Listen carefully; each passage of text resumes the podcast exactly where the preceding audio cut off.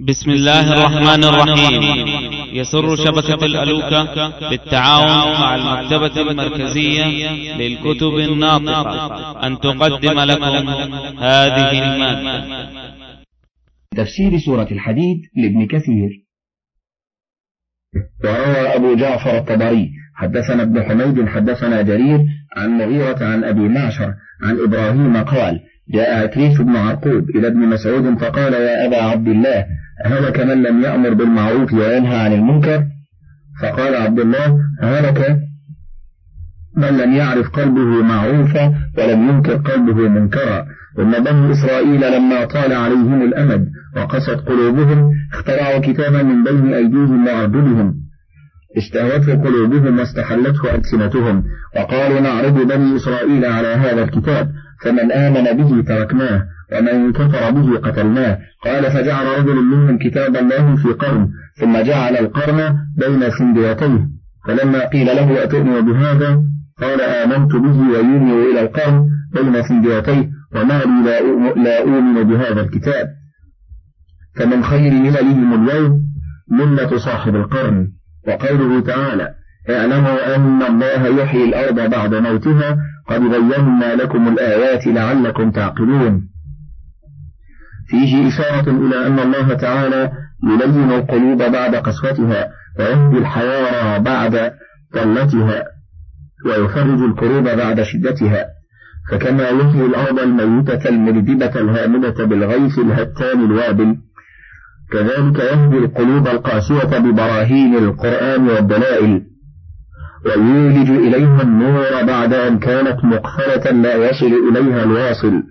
فسبحان الهادي لمن يشاء بعد الضلال والمضل لمن أراد بعد الكمال الذي هو لما يشاء فعال وهو الحكيم العدل في جميع الفعال اللطيف الخبير الكبير المتعال. إن المصدقين والمصدقات وأقرضوا الله قرضا حسنا يضاعف لهم يضاعف لهم ولهم أجر كريم.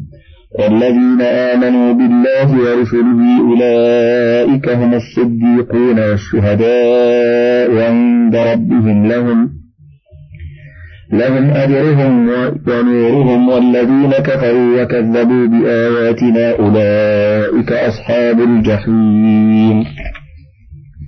يخبر تعالى عما يثيب به المصدقين والمصدقات بأموالهم على أهل الحاجة والفقر والمسكنة. وأقرضوا الله قرضا حسنا أي دفعوه بنية خالصة ابتغاء مرضات الله. لا يريدون جزاء مما ممن أعطوه ولا شكورا فلهذا قال يضاعف لهم أي يقابل لهم الحسنة بعشر أمثالها ويزاد على ذلك إلى سبعمائة ضعف وهو فوق ذلك. ولهم أجر كريم أي ثواب جزيل حسن ومرجع صالح ومآب كريم. وقوله تعالى والذين آمنوا بالله ورسله أولئك هم الصديقون. هذا تمام الجملة. وصف المؤمنين بالله ورسله بأنهم صديقون. قال الأوفي عن ابن عباس قوله تعالى والذين آمنوا بالله ورسله أولئك هم الصديقون. هذه مفصولة. والشهداء عند ربهم لهم أجرهم ونورهم. وقال أبو الضحى أولئك هم الصديقون. ثم استأنف الكلام فقال والشهداء عند ربهم. وهكذا قال مسروق والضحاك ومقاتل بن حيان وغيرهم. وقال الأعمش عن أبي الضحى عن مسروق عن عبد الله بن مسعود في قوله تعالى أولئك هم الصديقون والشهداء عند ربهم. قال هم ثلاثة أصناف يعني المصدقين والصديقين والشهداء. كما قال تعالى ومن يطع الله والرسول فأولئك مع الذين أنعم الله عليهم من النبيين والصديقين والصديقين والشهداء والصالحين وحسن أولئك رفيقا. ففرق بين الصديقين والشهداء فدل على أنهما صنفان. ولا شك أن الصديق أعلى مقاما من الشهيد. كما رواه الإمام مالك ابن أنس رحمه الله في كتابه الموطأ عن صفوان بن سليم عن عطاء بن يسار عن أبي سعيد الخدري أن رسول الله صلى الله عليه وسلم قال إن أهل الجنة لا يتراءون أهل الغرف من فوقهم كما تتراءون الكوكب الدري الغابر في الأفق من المشرق أو المغرب لتفاضل ما بينهم. قال يا رسول الله تلك منازل الأنبياء لا يبلغها غيرهم. قال بلى والذي نفسي بيده رجال آمنوا بالله وصدقوا المرسلين. اتفق البخاري ومسلم على إخراجه من حديث مالك به. وقال آخرون بل المراد من قوله تعالى أولئك هم الصديقون والشهداء عند ربهم فأخبر عن المؤمنين بالله ورسله. هامش قوله فأخبر هكذا في النسخ. ولعل في العبارة تحريفا والصواب الإخبار أو أن يخبر. انتهى. بأنهم صديقون وشهداء. حكاه ابن جرير عن مجاهد ثم قال ابن جرير حدثني صالح بن حرب أبو معمر. حدثنا إسماعيل بن يحيى. حدثنا ابن عجلان عن زيد بن أسلم عن البراء بن عازب قال سمعت رسول الله صلى الله عليه وسلم يقول مؤمن أمتي شهداء. قال ثم تلا النبي صلى الله عليه وسلم هذه الآية والذين آمنوا بالله ورسله أولئك هم الصديقون والشهداء عند ربهم. هذا حديث غريب. وقال أبو إسحاق عن عمرو بن ميمون في قوله تعالى والذين آمنوا بالله ورسله أولئك هم الصديقون والشهداء عند ربهم لهم أجرهم ونورهم.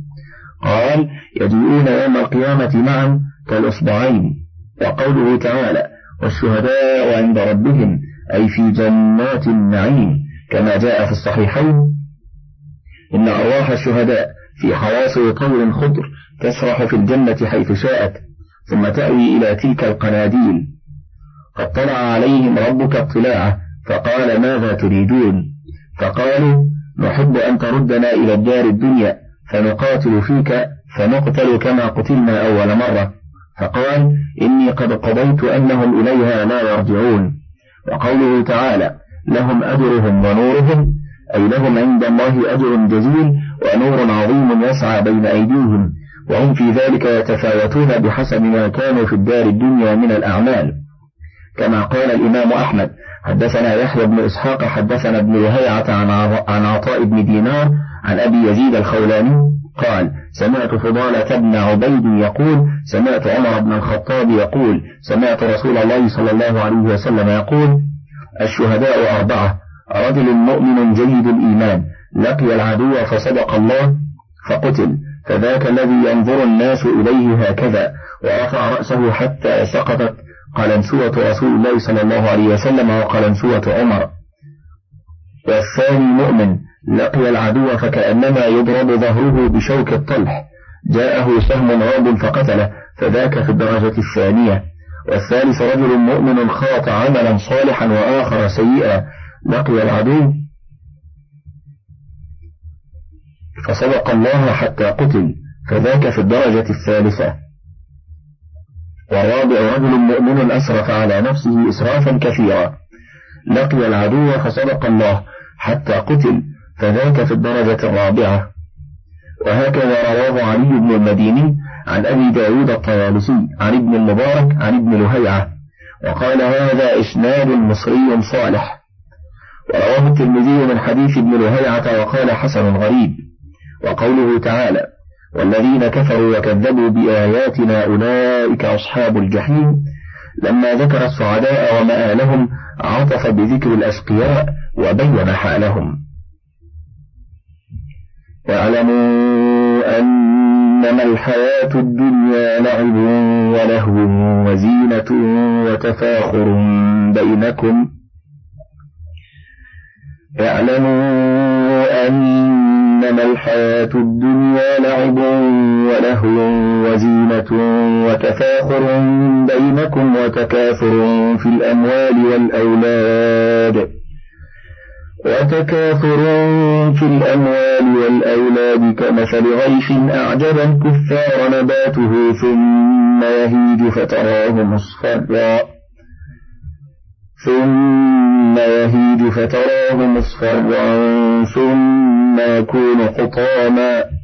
وفي الآخرة عذاب شديد ومغفرة من الله ورضوان وما الحياة الدنيا إلا متاع الغرور. سابقوا إلى مغفرة من ربكم وجنة عرضها كعرض السماء والأرض. وجنة عرضها كعرض السماء والأرض أعدت للذين آمنوا بالله ورسله. ذلك فضل الله يؤتيه من يشاء.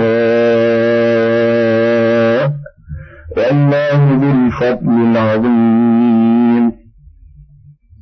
يقول تعالى موهنا أمر الحياة الدنيا ومحقرا لها. إنما الحياة الدنيا لعب ولهو وزينة وتفاخر بينكم وتكاثر في الأموال والأولاد.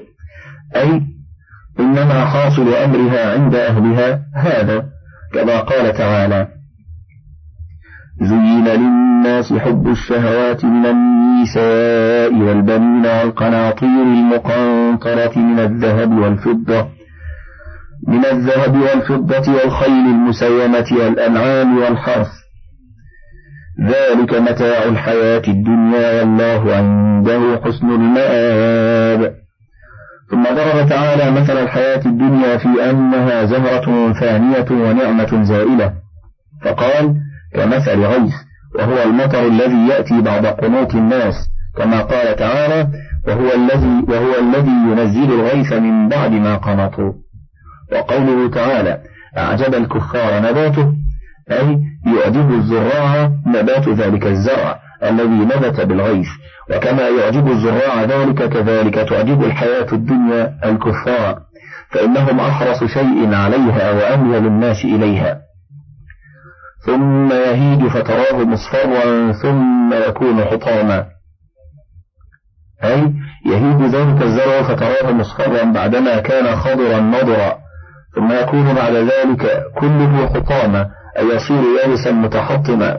هكذا الحياة الدنيا تكون أولا شابة ثم تكتهل ثم تكون عجوزا شيهاء والإنسان يكون كذلك في أول عمره وعنفوان شبابه.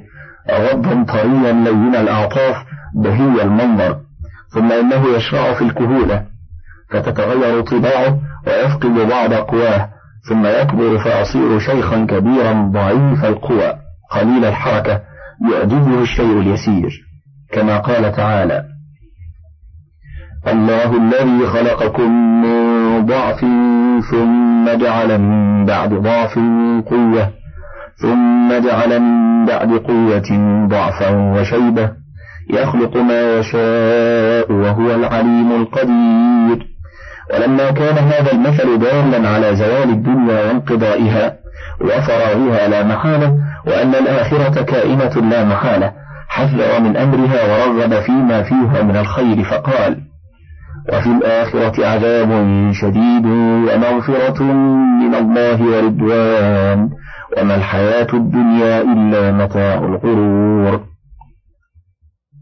أي وليس في الآخرة الآتية القريبة إلا إما هذا وإما هذا إما عذاب شديد وإما مغفرة من الله ورضوان. وقوله تعالى وما الحياة الدنيا إلا متاع الغرور أي هي متاع فان غار لمن ركن إليه فإنه يغتر بها وتعجبه حتى يعتقد أنه لا دار سواها ولا معاد وراءها وهي حقيرة قليلة بالنسبة إلى الدار الآخرة. قال ابن جرير حدثنا علي بن حرب الموصلي حدثنا المحاربي حدثنا محمد بن عمرو عن أبي سلمة عن أبي هريرة قال قال رسول الله صلى الله عليه وسلم موضع صوت في الجنة خير من الدنيا وما فيها. وقرأوا وما الحياة الدنيا إلا متاع الغرور. وهذا الحديث ثابت في الصحيح بدون هذه الزيادة الله أعلم. وقال الإمام أحمد حدثنا ابن نمير ووكيع كلاهما عن الأعمش عن شقيق عن عبد الله قال قال رسول الله صلى الله عليه وسلم للجنة أقرب إلى أحدكم من شراك نعله والنار مثل ذلك. انفرد بإخراجه البخاري في الرقاق من حديث الثوري عن الأعمش به. ففي هذا الحديث دليل على اقتراب الخير والشر من الإنسان وإذا كان الأمر كذلك فلهذا حثه الله تعالى على المبادرة إلى الخيرات من فعل الطاعات وترك المحرمات التي تكفر عنه الذنوب والزلات وتحصل له الثواب والدرجات. فقال تعالى سابقوا إلى مغفرة من ربكم وجنة عرضها كعرض السماء والأرض. والمراد جنس السماء والأرض. كما قال تعالى في الآية الأخرى وسارعوا إلى مغفرة من ربكم وجنة عرضها السماوات والأرض. وعدت للمتقين. وقال ها هنا وعدت للذين آمنوا بالله ورسله ذلك فضل الله يؤتيه من يشاء والله ذو الفضل العظيم. أي هذا الذي أهلهم الله له هو من فضله ومنه عليهم وإحسانه إليهم. كما قدمنا في الصحيح أن فقراء المهاجرين قالوا يا رسول الله ذهب أهل الدثور بالأجور بالدرجات العلى والنعيم المقيم. قال وما ذاك؟ قالوا يصلون كما نصلي ويصومون كما نصوم ويتصدقون ولا نتصدق ويعتقون ولا نعتق. قال أفلا أدلكم على شيء إذا فعلتموه؟ سبقتم من بعدكم ولا يكون أحد أفضل منكم. إلا من صنع مثل ما صنعتم تسبحون وتكبرون وتحمدون دبر كل صلاة ثلاثا وثلاثين. قال فرجعوا فقالوا سمع إخواننا أهل الأموال ما فعلنا ففعلوا مثله. فقال رسول الله صلى الله عليه وسلم ذلك فضل الله يؤتيه من يشاء. ما أصاب من مصيبة في الأرض ولا في أنفسكم إلا في كتاب قبل. إلا في كتاب من قبل أن نبرأها. إن ذلك على الله يسير. لكي لا تأسوا على ما فاتكم ولا تفرحوا بما آتاكم. والله لا يحب كل مختال فخور. الذين يبخلون ويأمرون الناس بالبخل. ومن يتول فإن الله هو الغني الحميد. يخبر تعالى عن قدره السابق في خلقه قبل أن يبرأ البرية.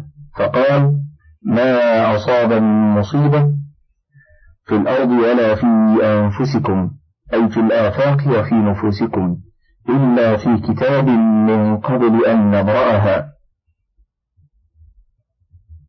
أي من قبل أن نخلق الخليقة ونبرأ النسمة وقال بعضهم من قبل أن نبرأها عائد على النفوس وقيل عائد على المصيبة والأحسن عوده على الخليقة والبرية لدلالة الكلام عليها.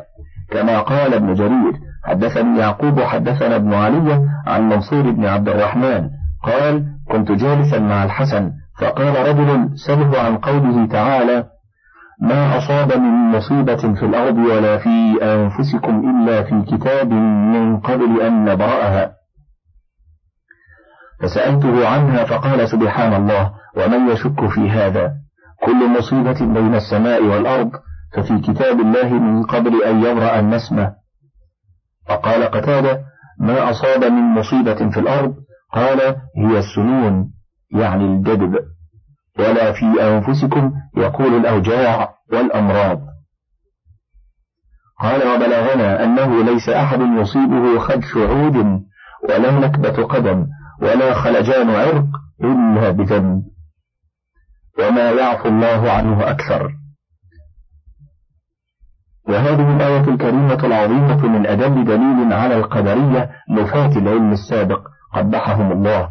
وقال الإمام أحمد حدثنا أبو عبد الرحمن حدثنا حيوة وابن لهيعة قال أخبرنا أبو هانئ الخولاني أنه سمع أبا عبد الرحمن أبا عبد الرحمن الحبلي يقول سمعت عبد الله بن عمرو بن العاص يقول سمعت رسول الله صلى الله عليه وسلم يقول قدر الله المقادير قبل أن يخلق السماوات والأرض بخمسين ألف سنة.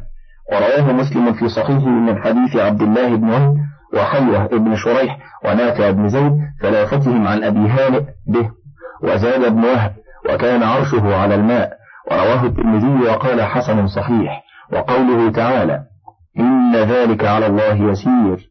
أي إن علمه تعالى الأشياء قبل كونها وكتابته لها طبق ما يوجد في حينها سهل على الله عز وجل. لأنه يعلم ما كان وما يكون وما لم يكن لو كان كيف يكون. وقوله تعالى لكي لا تأسوا على ما فاتكم ولا تفرحوا بما آتاكم.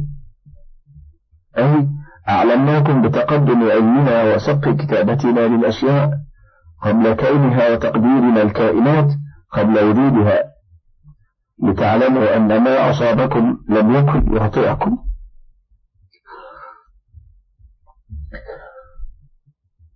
وما أخطأكم لم يكن ليصيبكم فلا تأسوا على ما فاتكم لأنه لو قدر شيء لو قدر شيء لكان. ولا تفرحوا بما آتاكم أي جاءكم. وتفسير آتاكم أي أعطاكم. وكلاهما متلازم أي لا تفخروا على الناس بما أنعم الله به عليكم. فإن ذلك ليس بسعيكم ولا كبكم وإنما هو عن قدر الله ورزقه لكم. فلا تتخذوا نعم الله أشرا وبطرا. فلا تتخذوا نعم الله أشرا وبطرا تفخرون بها على الناس. ولهذا قال تعالى والله لا يحب كل مختال فخور. أي مختال في نفسه متكبر فخور على غيره. وقال أكرمه ليس أحد إلا وهو يفرح ويحزن ولكن اجعلوا الفرح شكرا والحزن صبرا. ثم قال تعالى الذين يبخلون ويأمرون الناس بالبخل.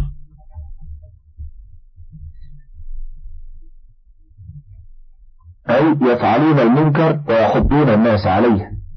ومن يتولى أي عن أمر الله وطاعته فإن الله هو الغني الحميد. كما قال موسى عليه السلام إن تكفروا أنتم ومن في الأرض جميعا فإن الله لغني حميد. لقد أرسلنا رسلنا بالبينات وأنزلنا معهم الكتاب والميزان.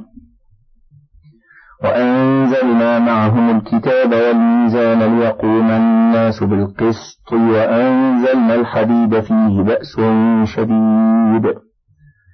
وأنزلنا الحديد فيه بأس شديد ومنافع للناس وليعلم الله من ينصره ورسله بالغيب. إن الله قوي عزيز. يقول تعالى لقد أرسلنا رسلنا بالبينات أي بالمعجزات والحجج الباهرات والدلائل القاطعات. وأنزلنا معهم الكتاب وهو النقل الصدق والميزان وهو العدل.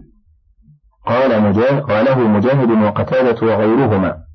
وهو الحق الذي تشهد به العقول الصحيحة المستقيمة المخالفة للآراء السقيمة كما قال تعالى أفمن كان على بينة من ربه ويتلوه شاهد منه وقال تعالى فطرة الله التي فطر الناس عليها وقال تعالى والسماء رفعها ووضع الميزان ولهذا قال في هذه الآية ليقوم الناس بالقسط أي بالحق والعدل وهو اتباع الرسل فيما أخبروه به وطاعتهم فيما أمروا به فإن الذي جاءوا به هو الحق الذي ليس وراءه حق كما قال فتمت كلمة ربك صدقا وعدلا أي صدقا في الإخبار وعدلا في الأوامر والنواهي.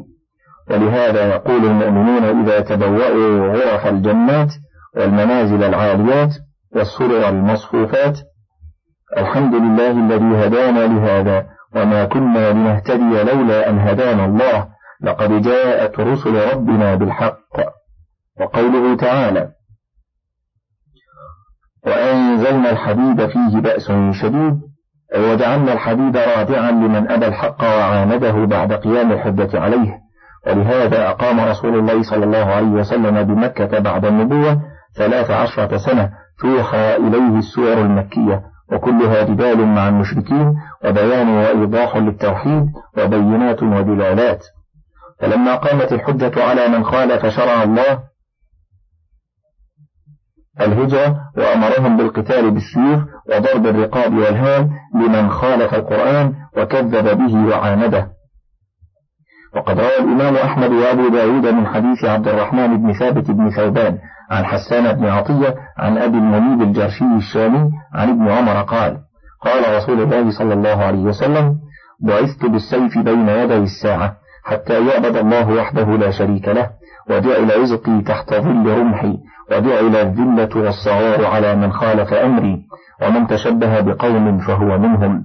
ولهذا قال تعالى فيه بأس شديد يعني السلاح كالسيوف والحراب والسنان والنصال والدروع ونحوها. ومنافع للناس أي في معايشهم. كالسكة والفأس والقدوم والمنشار والإزميل والمجرفة والآلات التي يستعان بها في الحراسة والحياكة والطبخ والخبز وما لا قيام للناس بدونه. وغير ذلك قال علباء بن أحمد عن عكرمة عن ابن عباس قال ثلاثة أشياء نزلت مع آدم السندان والكلبتان والملقعة يعني المطرقة. رواه ابن جرير وابن أبي حاتم.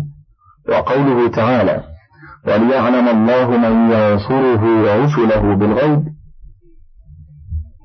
أي منيته في حمل السلاح نصرة الله ورسوله. إن الله قوي عزيز. أي هو قوي عزيز. ينصر من نصره من غير احتياج منه إلى الناس.